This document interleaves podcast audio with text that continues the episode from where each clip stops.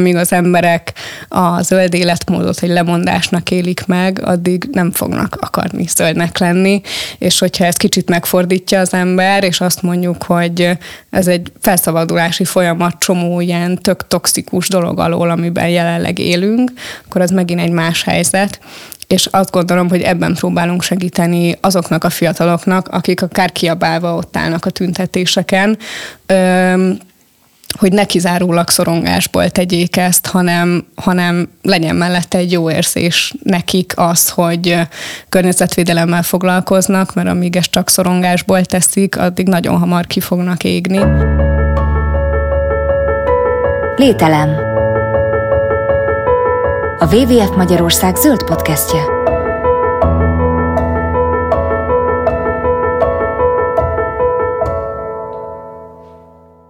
Ez a Lételem a WWF Magyarország zöld podcastja. Én Csurgó Dénes vagyok, a telex.hu újságírója. Azt hiszem, hogy milleniál. Ez a vallámás ez azért fontos, mert a mai adásban a Z-generáció és a környezetvédelem viszonyáról fogunk beszélgetni, és ehhez a beszélgető társaim Györgyi Ambró Gergő, a WWF Magyarország környezeti nevelés szakértője, és Körner Olga, a bolygó közösségi térvezetője. Sziasztok! Valljátok szinti is, hogy ti melyik generációhoz tartoztok, és, és akkor onnantól fogunk tudni beszélgetni ezekről a generációk közti viszonyokról. Sziasztok! Én az én generációhoz tartozom, 2001 elején születtem, úgyhogy még egészen fiatalnak gondolom magamat. Én is üdvözlök mindenkit, sziasztok! Hát én, én alaposan az Y generációba tartozom, tehát Örülök, hogy itt vagy, Olgi. hogyha már az generációról van szó. Igen, hogyha már ugye ez lesz a fő témánk, kicsit beszélgessünk arról, hogy, hogy mire gondolunk, ti mire gondoltok, meg mire kellene gondolni akkor, amikor Z-generációról beszélünk, hogy mitől lesz valaki Gen Z, mi, mik azok az élmények, tapasztalások, amik, amik elválasztják ezt a generációt, amit tényleg határozzunk meg, hogy ez kb. mit jelent, vagy mettől meddig született embereket jelenti az előttük jövőktől. Hát igen, ez alapvetően az 1996 és 2010 között születettek. Ő, ők azok, akik hát digitális benszülöttnek hívjuk őket, és a COVID egy meghatározó élmény az életükben, illetve az, hogy a digitális eszközök átszövik az életüket, és egy ilyen globális generációnak hívjuk még őket, tehát nagyon könnyen tájékozódnak, kapnak információt a világon mindenhonnan. Szerintem amúgy ez egy nagyon érdekes kérdés, mert én például azt veszem észre, hogy egyszerűen annyira gyorsan változik már minden, hogy így kb. nem lehet egy ekkora időintervallumba berakni így egy generációt, vagy hogy én például nagyon másnak érzem már magamat is, így 22 évesen, mint mondjuk egy, nem tudom, most 16 éves uh, gimist, de ez lehet, hogy csak a saját megélésem, amúgy biztos van rengeteg közös ö, dolgunk, meg hogy így hogyan közelítünk mondjuk meg dolgokat, vagy milyen élményeink vannak, de én azt érzem, hogy már ez a generáció egy ilyen nagyon nem egy kalap alá vehető generáció sok értelemben, és csomó ilyen eltérés van. És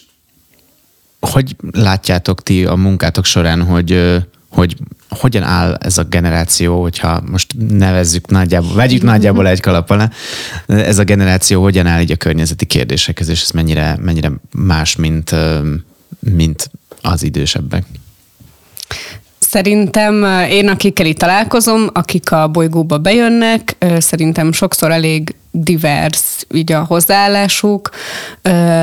mivel nem csak környezetvédelemmel kapcsolatos programokat szervezünk, hanem így ettől tök független társasozást, vagy festést, vagy ilyesmi, ezért csomó olyan fiatal is megfordul nálunk, akiket egyáltalán nem érdekel a környezetvédelem. Én így három kategóriába tudom így osztani a, az generációsokat, így a tapasztalataink alapján. Van egy olyan csoport, akit így nem igazán érdekel semmilyen nagyobb ilyen társadalmi téma, amiben ugyanúgy beletartozik a környezetvédelem is.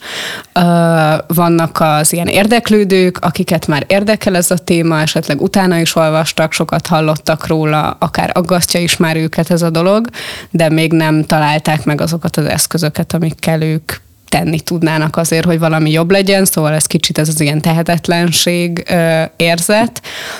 és szorongás, és akkor van egy elég szűk rétege a, a fiataloknak, akik már olvasottak, már tudnak eleget a témáról, és már ö, vannak a kezükben eszközök ahhoz is, hogy, hogy esetleg hogyan tudnak tenni azért, hogy, hogy ez a helyzet megváltozzon. És ezek az arányok szerinted máshogy néznek ki, mint a teljes társadalomban, vagy többségi társadalomban, mert nyilván az egész társadalomra ezek az attitűdök, meg attitűdcsoportok érvényesek. Szerintem annyiban különbözik igazából a, az égeneráció, hogy nyilván ez rengetegszer elhangzik mindenhol, hogy ugye ez a generáció az, aki már így a legjobban érintett lesz a, a klíma és ökológiai válság következményeivel kapcsolatban, és ugye az idősebb generációk, mivel ők már idősebbek, ők egyszerűen kevesebb ideig lesznek érintve ezzel kapcsolatban. Szóval talán az égeneráció az, aki már tényleg teljesen abban a, a környezetben nő fel, hogy egyszerűen így omlanak össze az ökológiai rendszerek körülöttünk, és egyre nagyobb klímakatasztrófák történnek, és a többi, amit eddig mondjuk egy előző generáció nem élt át esetleg. Úgyhogy ilyen szempontból biztos vagyok benne, hogy így nagyobb az általános aggodalom így a jövővel kapcsolatban a fiataloknál, ez szerintem nem mindig köthető össze konkrétan, vagy így nem tudatosan kötik össze azzal, hogy a környezeti dolgok miatt szoronganak esetleg. Szerintem ez sokszor egy ilyen általános szorongás így a jövővel kapcsolatban. Igen, ez én is tudok kapcsolódni. Tehát mondjuk környezeti nevelőként, ahol általában egy környezeti nevelési programra mondjuk eljön egy osztály, és akkor ott, aki mondjuk kérdéseket kérdez, az az érdeklődő azok közül a kategóriák közül, amiket most mondtál, Olgi. És, és hát igen, vannak olyanok, akik viszont már tenni is akarnak, és mondjuk azok, azok a fiatalok, akik eljönnek a Panda Bandába, a WWF Magyarországnak az önkéntes programjába, és akkor ők azok, akik mondjuk lehet, hogy szoronganak, vagy lehet, hogy csak nagyon tenni akarnak, e, és ők azok, akik valamilyen eszközt, valamilyen kiutat keresnek ebből a, ebből a klímaválságból, amiben most vagyunk. Igen, ugye az elmúlt éveknek a, a ilyen klímaaktivizmusára, vagy környezetvédelmi aktivizmusára visszagondolva, szerintem van egy olyan kép, vagy bennem legalábbis mindenképpen él egy ilyen kép, hogy, hogy igazából ennek a, ennek a az ilyen narratívának, meg az aktivizmusnak az irányítását, azt átvette ez a fiatalabb generáció, ugye a Greta Thunberg, Fridays for Future mozgalom tagjai vannak ott ugye az összes ilyen nagy klimatárgyaláson tüntetve kint. És ez alapján azt gondolná az ember, hogy, hogy tényleg van egy ilyen generációs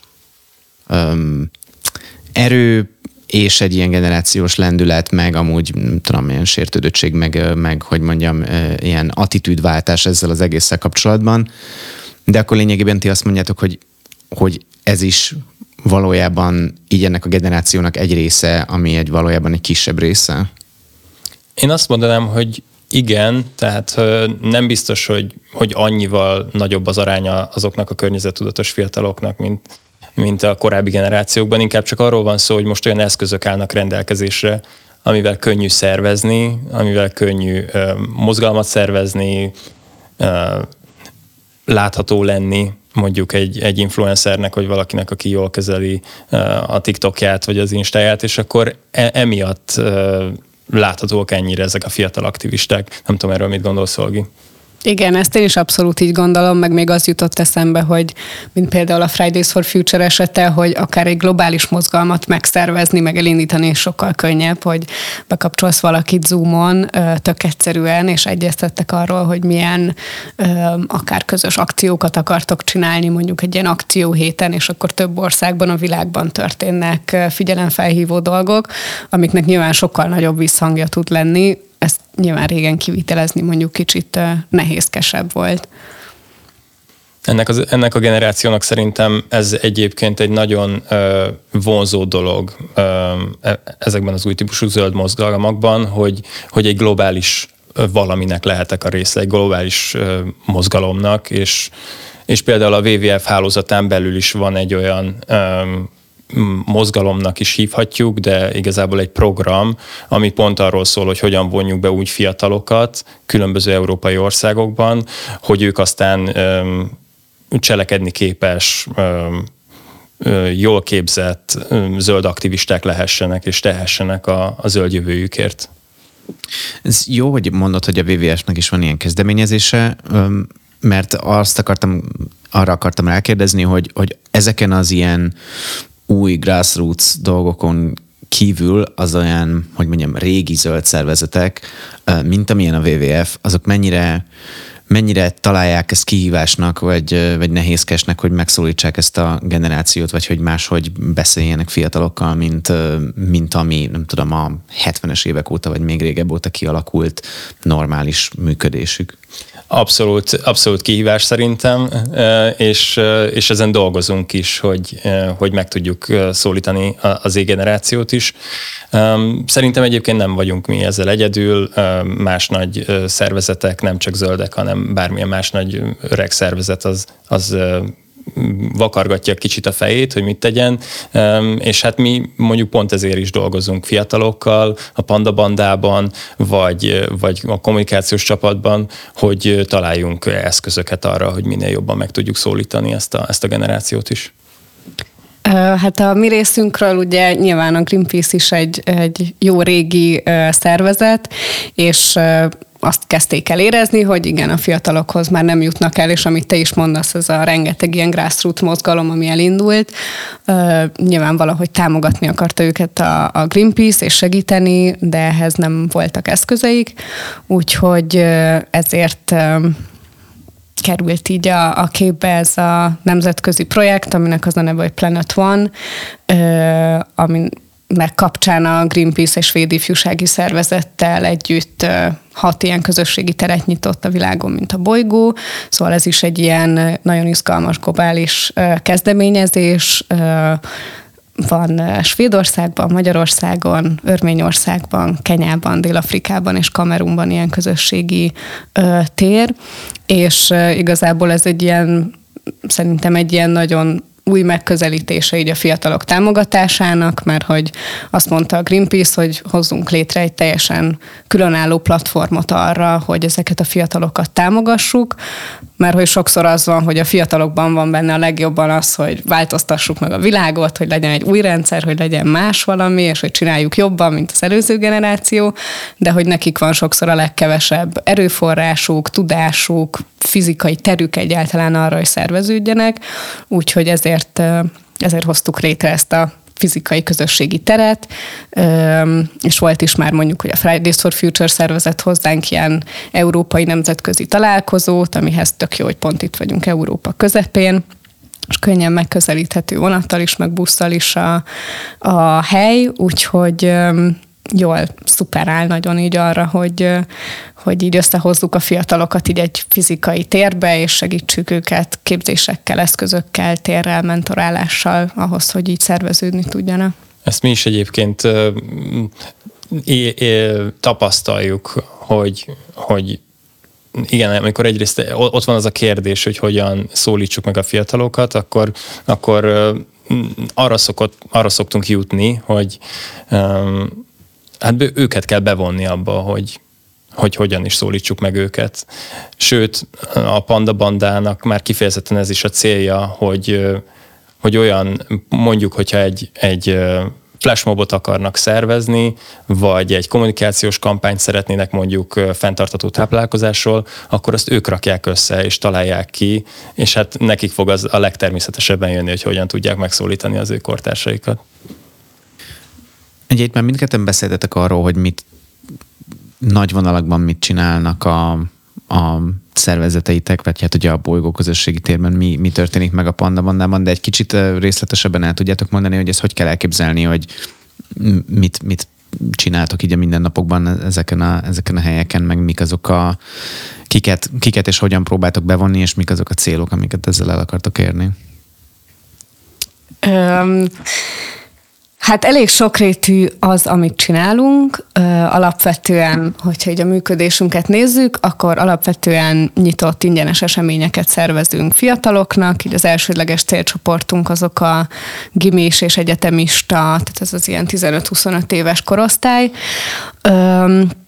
És a nyílt események mellett van egy normális nyitvatartási időnk, amikor bárki beülhet, nem kell semmit vásárolni, nem kell semmit fogyasztani, csak egyszerűen be lehet jönni egy térbe, ott lenni.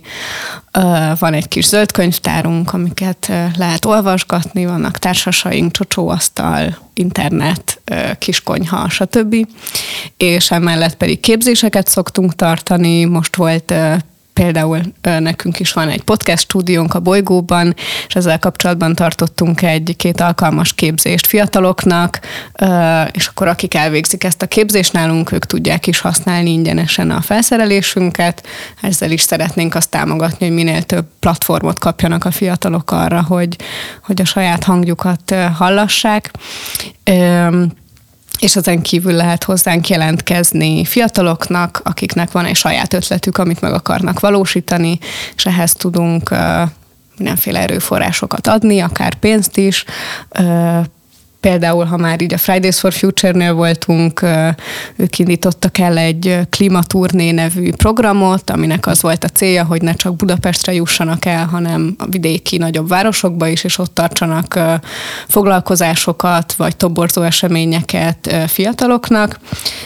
és akkor ők például jelentkeztek hozzánk, hogy van ez az ötletük, és akkor segítettünk nekik a vonatjegyeket megvásárolni, a szállást, összekötöttük őket, van ez a szabadterek hálózat, amiben mi is benne vagyunk, összekötöttük őket több vidéki közösségi térrel, hogy oda tudjanak menni előadást adni. Szóval ilyen formán próbáljuk támogatni a fiatalokat, és a nyílt eseményeink kell kapcsolatban pedig az tök fontos, hogy amit így említettem, hogy nem csak környezetvédelemmel vagy aktivizmussal kapcsolatos programokat szervezünk, hanem ilyen egyszerű közösségi eseményeket, amik azért nagyon fontosak, hogy bekerüljenek a terünkbe olyan fiatalok, akik akiket egyáltalán nem érdekel a környezetvédelem, egyáltalán nem érdekel akár semmi társadalmi téma sem, de hogy azáltal, hogy így bejönnek a terünkbe, és például van minden pénteken társasest, elkezdenek minden pénteken hozzánk járni, elkezdenek a mozgalmárok, meg akár a WWF-es önkéntesek, akár bárkik beszélgetni ezekkel az emberekkel, vagy csak szimplán az, hogy ebben a térben vannak rendszeresen, ez így kicsit így katalizálja azt, hogy na jó, akkor megnézem, hogy amúgy milyen másik programjuk van, oké, okay, akkor eljövök arra, és akkor az már kicsit szól valami másról is a, nem tudom, csapatépítésen kívül, és akkor is szép lassan a közösségen keresztül tudnak így bevonódni a, az ilyen mélyebb dolgokba. És ez amúgy, bocsánat, mielőtt rátérnénk a, a panda bandára, hogy ez, ez, amit most leírtál, ez egy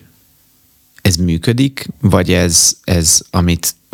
ti szeretnétek, hogy működjön? Szerintem működik. Én, nekem abszolút ez az élményem. Most elindítottunk egy képzést, ez egyelőre még a legelső évfolyama a képzésnek, aminek Bolygóklub a neve és egy ilyen mélyebb átfogó tudást ad a klíma és ökológiai válságról, és a képzés célja az az, hogy egyszerre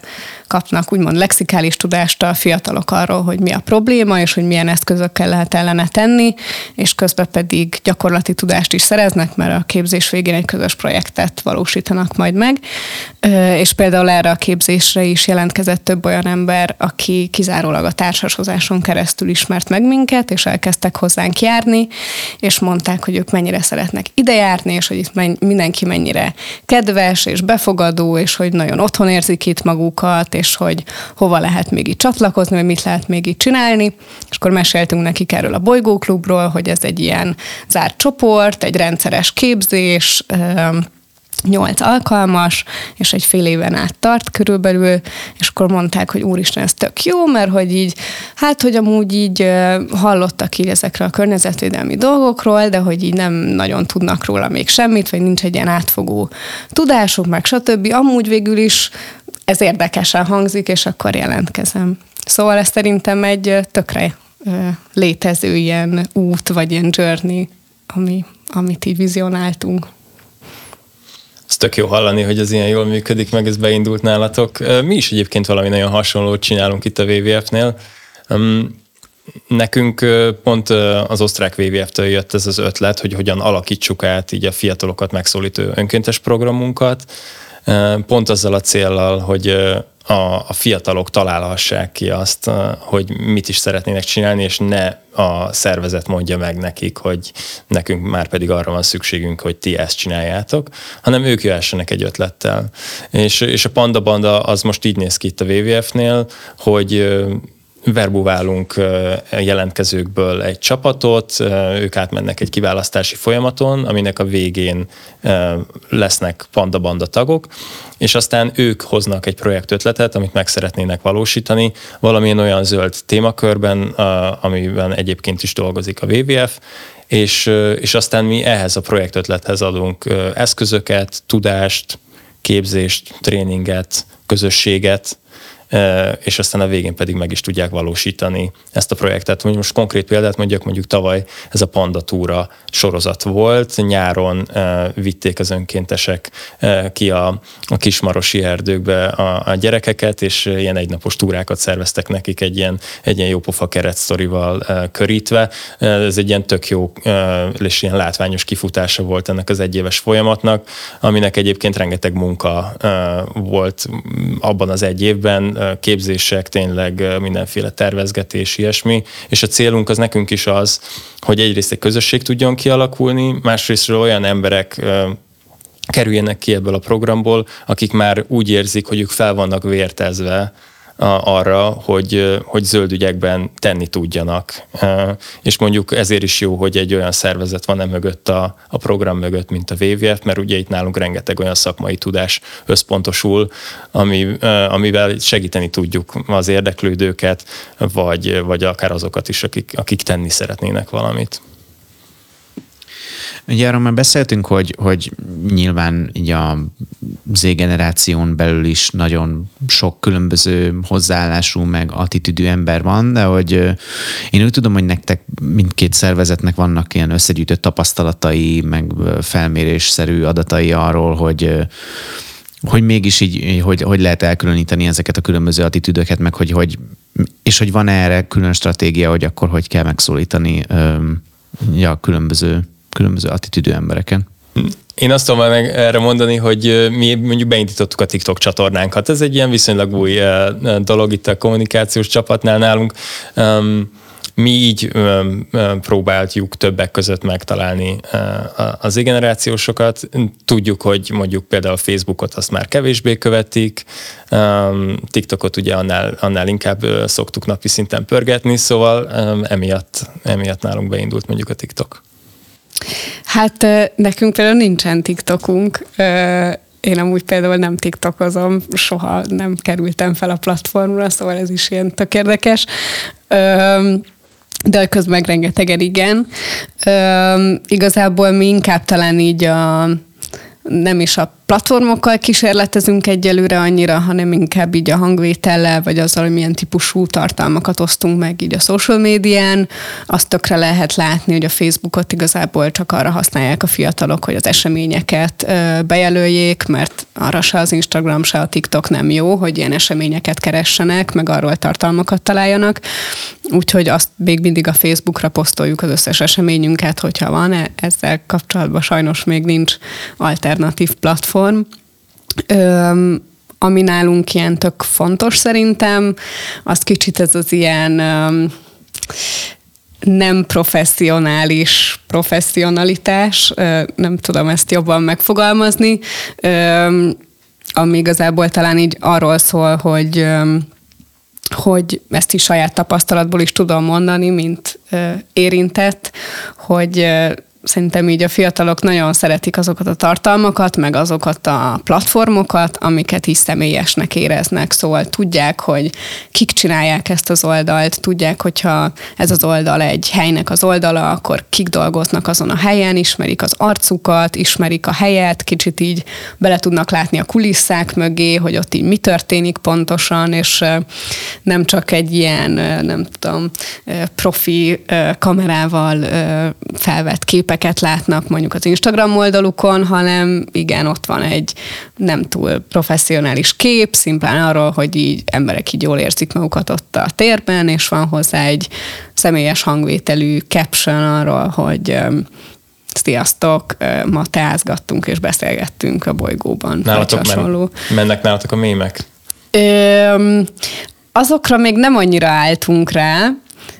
sokszor szerintem így magunkból csinálunk viccet, vagy mondjuk, hogyha egy vicces dolog történik a bolygóba, akkor azt így kirakjuk, hogy így nem tudom, ha-ha szétesett, vagy ha-ha megpróbáltunk csinálni egy csoportképet, és borzalmasan sikerült. Úgyhogy szerintem ezzel így nagyon közel lehet kerülni a fiatalokhoz, mert annyi tartalom van az interneten, hogy itt tényleg mindenkinek szerintem nem csak a fiataloknak így felrobban az agya, és, és már szerintem így az influencerek kapcsán is ez így sok fiatalban felmerül, hogy most mi az, ami igaz, és mi az, ami nem, és igazából mindenki csak eladni akar valamit, meg reklámozni, és akkor minden hűde jól néz ki, meg minden persze hűde jó, de akkor sose lehet tudni, hogy az most az a sampon az tényleg attól lett olyan a haja annak a csajszínak az Instagramon, vagy, vagy igazából nem is amiatt, és, és tök nagy átverés az egész. Szóval szerintem ezért nagyon fontos egy ilyen személyes, meg ilyen őszinte kommunikáció a social médián, mert szerintem ez az, amivel így ki lehet tűnni, meg amivel meg lehet fogni ezt a generációt, hogy azt érzik, hogy jó, akkor ők itt nem bullshitelnek, nem tudom, hogy ilyet szabad mondani, Öm, hanem hogy így itt tényleg ez történik, és hogy tényleg belelátok, hogy itt mi történik. Azt hiszem, hogy igen, nálunk is ez az autentikus hangvétel, ez, ami, talán, talán amit mondanak is minden felmérésben, hogy a z-generációsoknál ez az, ami igazán hiányzik, vagy nem is tudom, mindenki igazán kell, mert már akkora az zaj, ahogy te is mondtad, hogy, hogy kell nekik az, a, az az autentikus hangvétel, amitől azt fogják érezni, hogy aha, igen, tényleg ők, ők, ők, ők nem valami, ezért akarnak rám sózni valami újabb terméket. Meg, bocsánat, csak még ehhez kapcsolódva, hogy kérdezted az ilyen mémeket, ez egy ilyen tök izgalmas élmény volt, hogy arra jöttünk rá, hogy a fiatalok nagyon szeretik az ilyen direkt, trash, rossz, ronda dolgokat, amikor itt tényleg látszik, hogy az direkt olyan, szóval nem ilyen úgy ronda, hogy így gagyi, hanem hogy így direkt egyszerűen béna az egész. És hogy volt egy olyan eseményünk, szerintem még amikor ilyen közösségi felújítással újítottuk fel a bolygót, és akkor mindig kiraktunk Facebook eseményt, hogy lehet jönni nekünk segíteni. És akkor az volt az esemény címe, hogy hashtag legyen már kész, és ilyen ilyen csili ilyen nagyon undorító, ilyen matricák voltak a esemény borítókép, tényleg ocsmány volt Emlékszem, az egész. Nagyon jó volt. És hogy eljött csomó fiatal, és azt mondták, hogy hát azért jöttem, mert olyan viccesen nézett ki a borítója, olyan jól nézett ki az esemény borítója. Szóval ez is egy ilyen tök jó vonal szerintem. Itt említetted az influencereket, meg ezt az egész ilyen influencer világot, ami nyilván tény, hogy tényleg van egy csomó ember, aki lényegében most már egy azzal foglalkozik, hogy rengeteg követője van a közösségi médiában, és ugye voltak is Magyarországon is, meg globálisan olyan próbálkozások, hogy akkor ez ilyen embereken keresztül nem csak a ilyen termékreklámokat, hanem ilyen különböző ügyek mellé odaállítani embereket, de hogy akkor kicsit amiből, ami, amit te mondasz, abból így kicsit az jön le, hogy akkor most már nem, nem ez az irány. Tehát ugye pár éve még ugye ilyen nagy dolog volt, hogy a, tudom, a Greenpeace a, a Pumpet Gabót kérte meg valamilyen kampányra, és akkor, hogy ott, ott uh, volt egy ilyen zöld fordulata, de hogy akkor ezt most már így nem, ezt most már nem, nem eszik meg az emberek? Vagy, vagy ez most, vagy ezért ez még egy ilyen hatékony dolog tud lenni? Hát szerintem ez attól függ, hogy miről akarsz kommunikálni, meg mit akarsz kommunikálni, meg milyen céllal. Szóval, hogyha az a célod, hogy mint mondjuk akár ha a Pumpet Gabós példánál maradunk, hogyha az a cél, hogy minél nagyobb tömegekhez eljuttatni egyszerűen azt az információt, hogy mi történik a fertőtónál, arra szerintem ez egy legjobb eszköz, mert ott van egy ember, aki kiposztol egy gomnyomással valamit, és azt látja több százezer ember, aki követi őket, és olyan emberek, akikhez mondjuk amúgy a Greenpeace nem jutna el valószínűleg a Pumpet Gabó legtöbb követőjéhez organikusan, talán még hirdetéssel se, de hogyha a Pumpet Gabó osztja meg, akkor rengeteg ember látja, és rengeteg ember felfigyel rá. Szóval szerintem, hogyha egy ügynek nagy vízhangot akar az ember, akkor ez egy nagyon jó ö, eszköz. Nem feltétlenül minden üzenetre és minden kommunikációra alkalmazható szerintem.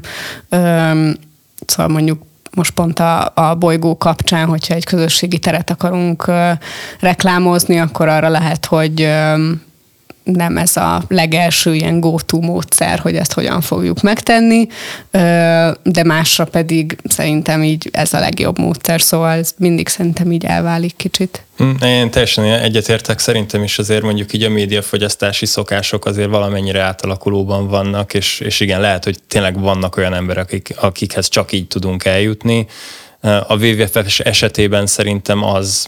kérdés, hogy mondjuk egy influencer mennyire tud hitelesen kommunikálni egy, egy szakmai álláspontot mondjuk, tehát ugyanakkor tényleg azt gondolom, hogy sok fiatalt már lehet, hogy így tudunk tényleg elérni, de ahogy te is mondtad, Olgi, szerintem ez leginkább akkor hatékony, hogyha csak ilyen általános figyelemfelhívást akarunk csinálni, hogyha már valamilyen pontosabb dolgot akarunk megosztani azokkal, akik ennek egyébként is fontos a környezetvédelem, vagy környezettudatosak, akkor remélem, hogy akkor ők már követnek minket, eh, és akkor azt megtehetjük a sima Insta oldalunkon is mondjuk. De és akkor a, a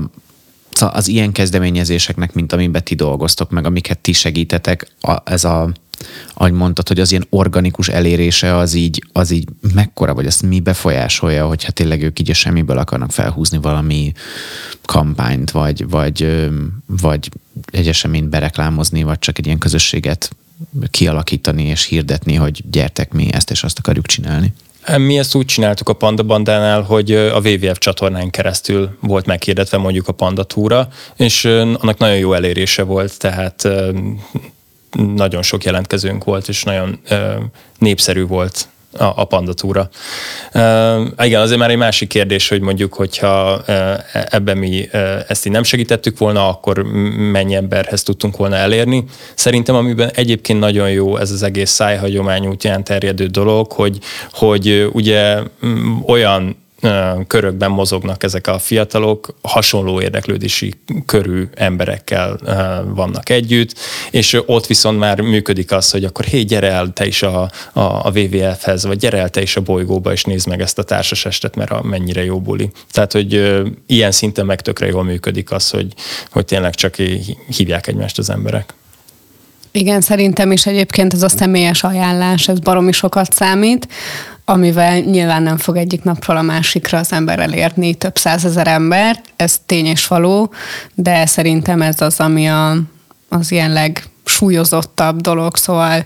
én is tudom magamról, hogy akkor fogok elmenni, nem tudom, egy új kocsmába, ami most nyílt, vagy egy új előadást megnézni egy színházban, hogyha azt oda megy hozzám egy ismerősöm, és azt mondja, hogy hú, te láttad ezt a színdarabot? Igen, tök jó, gyere, menjünk el, vagy nézd meg te is. Üm, úgyhogy ez szerintem mindenképpen egy nagyon jó eszköz, csak hát lassú, Üm, de szerintem nem feltétlenül baj, hogyha így, mondjuk, hogyha az ember egy közösséget akar építeni, akkor annak az nem feltétlenül egy jó, mondj, jó módja, hogy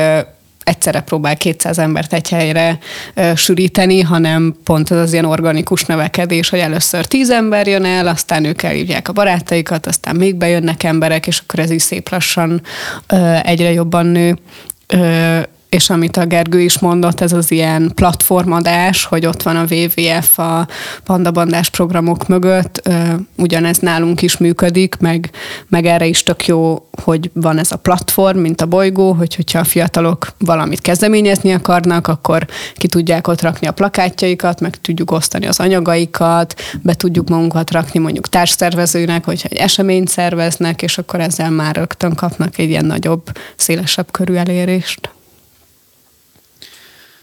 Én beszéltünk a, a fiatalokkal, meg fiatalok felé való kommunikációnak az ilyen technikai feltételeiről, de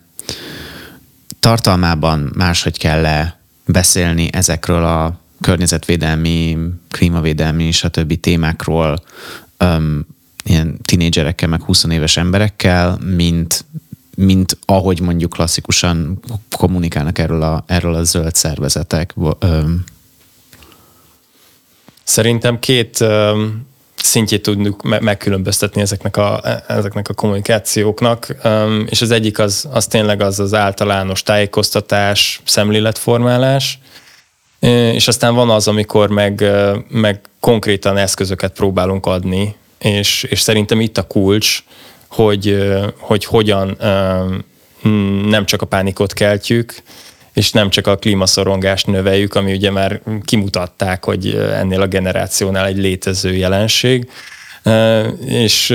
és, és beszélgettünk erről korábban is, de szóval, hogy a, hogyha mi megoldásokat, eszközöket kínálunk a klímaválságra, akkor az mindenképp egy olyan hangvétel, ami, ami inkább előremutató szerintem, és ami, ami segíti az ügyet, és nem csak nem, nem, nem csak több szorongást és, és negatív érzést kelt. Én ezt gondolom. Igen, szerintem is ez a pozitív megközelítés nagyon fontos, és az még szerintem fontos, hogy az, hogy egy témához pozitívan állunk hozzá, az nem azt jelenti, hogy nem tudom, hogy próbáljuk eltusolni, hogy mekkora probléma lenne a környezettel kapcsolatban, vagy ilyesmi, hanem ö, egyszerűen nem az emberek hibáztatására, vagy nem a bűntudatkeltésre, vagy nem a kilátástalanságra, meg a tehetetlenségre építünk, hanem megoldásokkal próbálunk előrukkolni, meg megoldási javaslatokkal. Úgyhogy szerintem ez a pozitív megközelítés nagyon fontos, és amit én így tapasztalok például a bolygóban, az tényleg az, hogy csomó fiatal egyszerűen azért jár hozzánk, és ezt rengetegen mondják nekünk, akik idejönnek, hogy, hogy egyszerűen így, ha itt vannak nálunk, akkor így kiszakadnak a világból, és hogy pont az egyik előző workshopunkon, ahol ilyen hangszereket készítettünk, mindenféle ilyen használt dologból, és utána egy ilyen jam session tartottunk, és akkor utána mondták a fiatalok így egymásnak egy ilyen visszajelző körbe, az egyik fiatal, aki már nagyon sok bolygós programon volt, hogy, hogy hát, hogy ez az egész bolygó, ez kicsit olyan ilyen drog, amire így ráfüggesz, hogy így egyszer idejössz, és akkor így annyira jól érzed magad, és hogy így tényleg így kiszakadsz, és nincs az, hogy így egymást hibáztatjuk, meg nem tudom, így szurkálódunk egymással, meg nem mernek az emberek beszélgetni, meg kérdezni, meg vitázni, meg stb., hanem itt így lehet ezeket a dolgokat csinálni, és hogy ez így, így kinyitja az embereket, és szerintem sokszor az a legnagyobb probléma, hogy, hogy így egyszerűen az emberek tudata van így összecsomagolva és összezárva, és, és nem tudunk egymással értékesen vitatkozni, és nem tudunk jó kérdéseket feltenni, és nem tudunk jól válaszolni, mert nem merünk, és a többi, és hogy valahogy kicsit ezt érzem, hogy így az emberek tudatát kell egy kicsit így, így kinyitni, és bennük van csomó minden, csak nem merik kihozni. Ez biztos, hogy szerintem is, hogyha az ember talál egy, egy, egy, egy csatornát arra, hogy, hogy tegyen is valamit, akkor az már ezt a szorongás érzést is nagyban tudja enyhíteni, és ez talán az annak a amit te mondtál most, az, az ennek a manifestációja, nem, hogy valaki ott van, és úgy érzi, hogy egy része egy közösségnek. Én ugyanezt tapasztalom a Panda Bandában is, hogy akik ide jönnek, azok aztán úgy érezik, hogy tényleg ők tehettek valamit, és ez, ez az, ami könnyít a lelkükön, és emellett még egy közösséghez is tartoznak, ami szerintem szintén kifejezetten fontos ennek a generációnak, persze mindegyiknek az, de, de azzal, hogy ők mennyire más világban élnek, azzal kifejezetten fontos az, hogy meglegyen ez a fajta személyes kapcsolódás, és arra a lehetőség. És még ehhez kapcsolódva nekem csak nagyon érdekes hogy itt tényleg nagyon sokszor előjött ez a közösség dolog, és hogy én is azt látom, hogy baromi nagy szükség van ezekre a közösségekre, és a közösséget olyan értelemben értem, úgymond ilyen definíció szerint, bár nyilván sok definíciója van ennek, hogy egy olyan embercsoport, aki egy közös cél érdekében együtt cselekszik és demokratikusan működik, és hogy ilyen közösségekből szerintem nagyon kevés van és tehát, hogy ami nem csak az a közösség, hogy elmegyünk kocsmázni és beszélgetünk,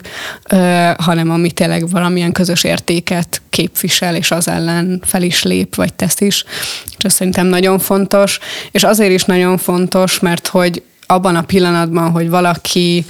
ö, magára veszi azt a felelősséget, hogy igen, az ő fogyasztásával és az ő életével hatással van arra, hogy mi történik a világban, és hogy ez a saját felelőssége is, hogy mi fog történni a világban. Ez egy ilyen baromi nagy teher, ami alatt így összeroskad az ember, és klímaszorongása lesz, vagy általánosan szorongani fog, vagy elszigetelődve érzi magát az emberektől, mert nem tud ezzel mit kezdeni és hogy ezért nagyon fontos, hogy, hogy akik ebbe elkezdenek bevonódni ebbe a, a témába, azok körül legyen egy ilyen közösség, akik így megtartják őket, tehát egy ilyen háló, akikkel lehet erről a témáról beszélgetni, akik tudnak közösen azon agyalni, hogy oké, okay, de akkor mit tudnánk tenni, tehát amik kihozzák az embert ebből a tehetetlenségből, mert amíg az ember ezt így egyedül próbálja a vállán cipelni, addig az össze fogja nyomni őt ez a probléma. Ugye itt említettétek, hogy, hogy hogy ugye ebben a kommunikációban ilyen pozitív dolgokra próbáltak fókuszálni, meg hogy így tegyenek, tehessenek valamit a, az emberek így a, a környezetért, meg a jövőjükért, de hogy közben meg, hogyha belegondolok, vagy belegondolunk a már említett Greta Thunberg iskolai klímasztrájk, az egész ilyen fiatalok vezette ilyen klímamozgalomra, akkor az egy, hogy mondjam, egy, egy egy dühös, egy követelőző, pozitív politikai értelemben követelőző, tehát hogy, hogy cselekvést követelő, bizony egy generációra újra mutogató, és, és hogy mondjam, a világ értékelésében szerintem reálisan kicsit sötét kommunikációt hoz. Tehát, hogy itt, itt érzek egy, egy ilyen ellentmondást között, amit, am, amit ti láttok, meg, meg, meg amiről ti beszéltek, meg az, ami, ami mondjuk ezt, a, ezt az ilyen, hát ezt a fajta ilyen fiatalok vitte klímaaktivizmust jellemzi. Szerintem ez egy kicsit visszakapcsolódik oda, amiről már egyszer beszéltünk, hogy, hogy ők talán azok, akik a leginkább láthatóak, és, és mm, sajnos vagy nem sajnos, mindenki döntse el magának, de hogy igen, a, a fiatalok által vezetett zöld mozgalmat, azt, azt sokszor igen a Greta Thunberg féle kiabálós videóval azonosítják. Én szerintem nem csak ilyen zöld aktivisták, fiatal zöld aktivisták vannak a világon, hanem nagyon széles a, a paletta. Akik, akik kevésbé hangosak, ők kevésbé láthatóak, de szerintem ők is nagyon fontos munkát végeznek, legyen szó olyan fiatalokról, akik mondjuk elmennek a kopra, és nem tüntetni, hanem, hanem hozzászólni, különböző üléseken részt venni. Szóval mm, mm, igen, nagyon széles a paletta szerintem, és, és ami, a, azok, akikkel én találkozom, ők főleg a békésebb, úgy mondom, hogy szeretet alapú, pozitív mozgalomnak tagjai. Én, én úgy gondolom, hogy ez a két dolog nincs ellentmondásban, amit te mondtál. Üm, szóval én a, a pozitív megközelítésnél nem arra gondoltam egyáltalán, hogy nem követelünk semmit, mert azt gondolom, hogy igenis követelni kell dolgokat ahhoz, hogy változás legyen. Szerint én itt a pozitív megközelítésben inkább arra gondoltam, hogy hogy az egy nagyon fontos megközelítési változtatás, vagy változás, úgy gondolkodni, és azt kommunikálni, hogy zöldnek lenni, az nem egy sorozatos lemondás különböző dolgokról, hanem egy úgymond egy ilyen felszabadító folyamat, különböző toxikus, elnyomó dolgok alól.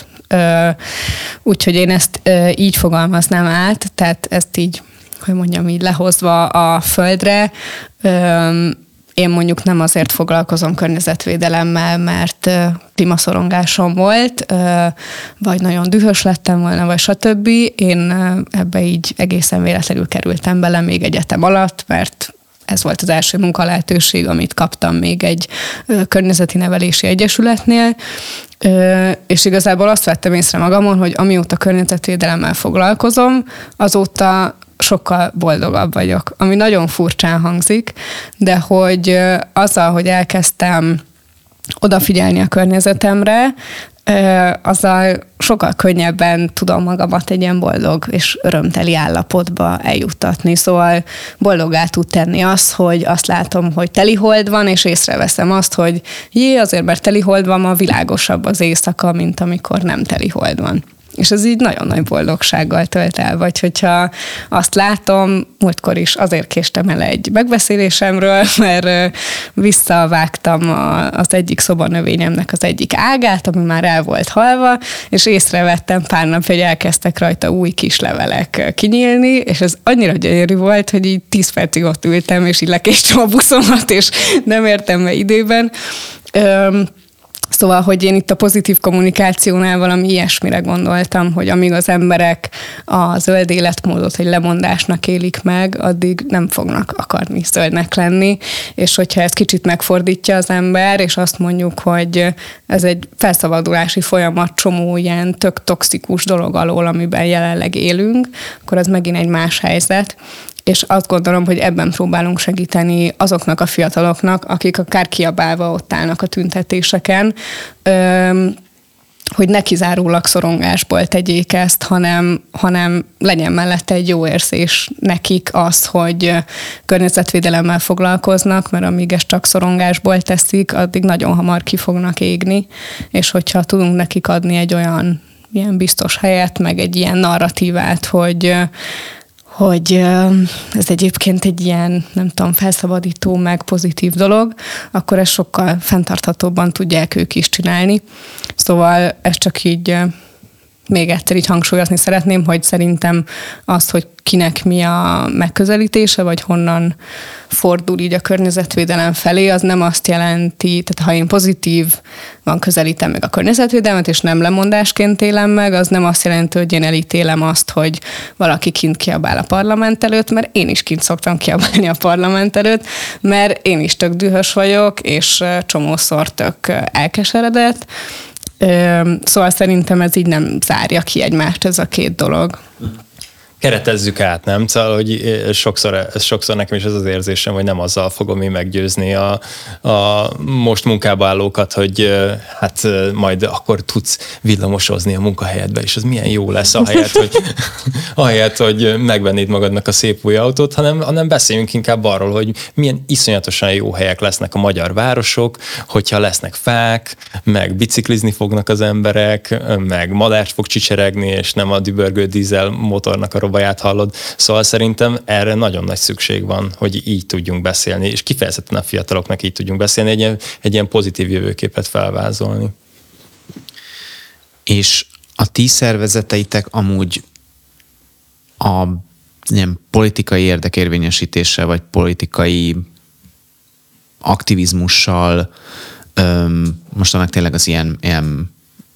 globális, meg, meg tehát ilyen környezetpolitikai szinten, nem, nem, nyilván nem pártpolitikai szinten értem. Ilyesmivel foglalkoztok, vagy erre öm, jelen, van igény ö, a fiataloknál? Vagy ezeknek a szervezeteknek van igénye arra, hogy ezzel foglalkozzon például, hogy, hogy nem tudom, helyi szinten akár hogyan lehet befolyásolni a döntéshozatalt, mert azért ez, hogy mondjam, ez elkerülhetetlenül fontos a, a környezetvédelemben, meg a zöld aktivizmusban. Nálunk a csapatban fölmerült ö, olyan igény, hogy, hogy legyen mondjuk egy képzés arra, hogy hogyan ö, tudnak fiatalok mondjuk a érdekérvényesítő mm, helyekre eljutni, ö, tehát hogy ilyen youth advocacy ö, tréning legyen. Ö, ezzel most fogunk kísérletezni ebben az évben de arra mondjuk már látunk példát, hogy, hogy egy olyan önkéntesünk, aki már több éve velünk van, az mondjuk kikötött egy önkormányzatnál, és ott végzett olyan munkát, a, a, ami, ami kifejezetten így a, a zöld ügyekkel foglalkozott.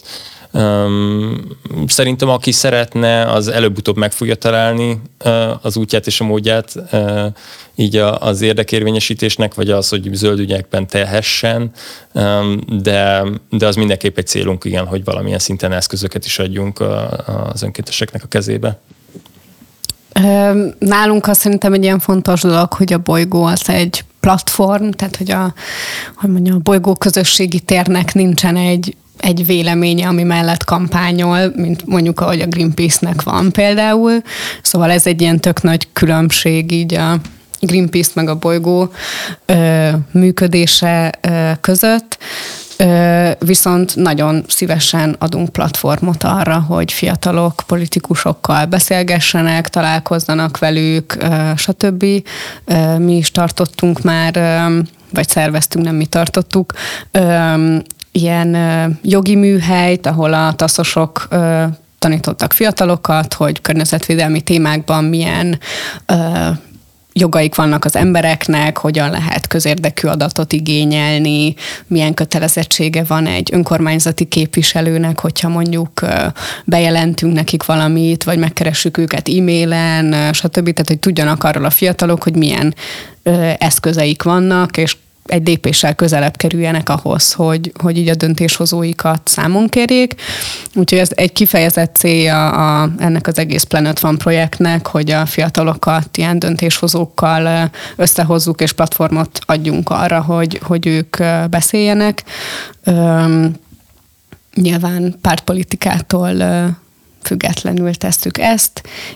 de hogy ez szerintem egy ilyen nagyon fontos dolog, hogy, hogy így ezt a politikai dimenziót is behozni a, a diskurzusba minden mellett. Beszéltünk a döntéshozóknak a befolyásolásáról, de nyilván akikkel a,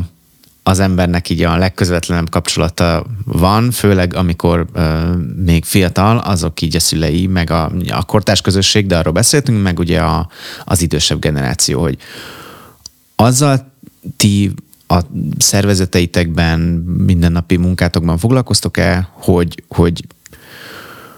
hogy ez a generáció ö, hogyan tud kommuni, hatékonyan kommunikálni a, a, a, akár a, tényleg a szülei generációjával, vagy a nagyszülei generációjával ezekről a nagyon fontos témákról, és hogy ez, hogy ez hogyan lehet kezelni, hogy ez ne legyen, ne legyen egy ilyen generációs konfliktus, így a, az, hogy hogy valaki kamaszos lendülettel vagy hévvel azt érzi, hogy ő, ő, ő, neki nagyon fontos a, a környezetvédelem, és hogy a szülei meg, meg állandóan mindenhova autóval mennek. Szóval, hogy ezeket hogyan lehet lekerekíteni, és hogyan lehet hatni a szülők generációjára. Fú, én nagyon sokat vitatkoztam szerintem apukámmal különböző ilyen témákban. Szóval szerintem a vita, így a jó vita, és nem az ilyen személyeskedő vita, az egy ilyen nagyon fontos eszköze ennek, mert nekem is tök izgalmas volt az ő álláspontját meghallgatni, meg szerintem neki is a, az enyémet. És ami egy ilyen nagyon konkrét sztori, az az, hogy én kezdeményeztem még a pár évvel ezelőtt, még szerintem még a Covid alatt a Szent István Parkban, ott az új Lipótvárosban egy közösségi komposztálónak a létrehozását, és akkor én így nagyon benne voltam így a komposztálásban, meg ilyesmikben, és ott laktunk az Úgyipótvárosban, és én mindig otthon ugye szépen gyűjtöttem a, a szerves hulladékot, és akkor vittem le a kis dobozkámba a komposzthoz, és aztán elköltöztem otthonról, és akkor ugye feljött a kérdés, hogy akkor most ez folytatódni fog ez a szokás, vagy sem és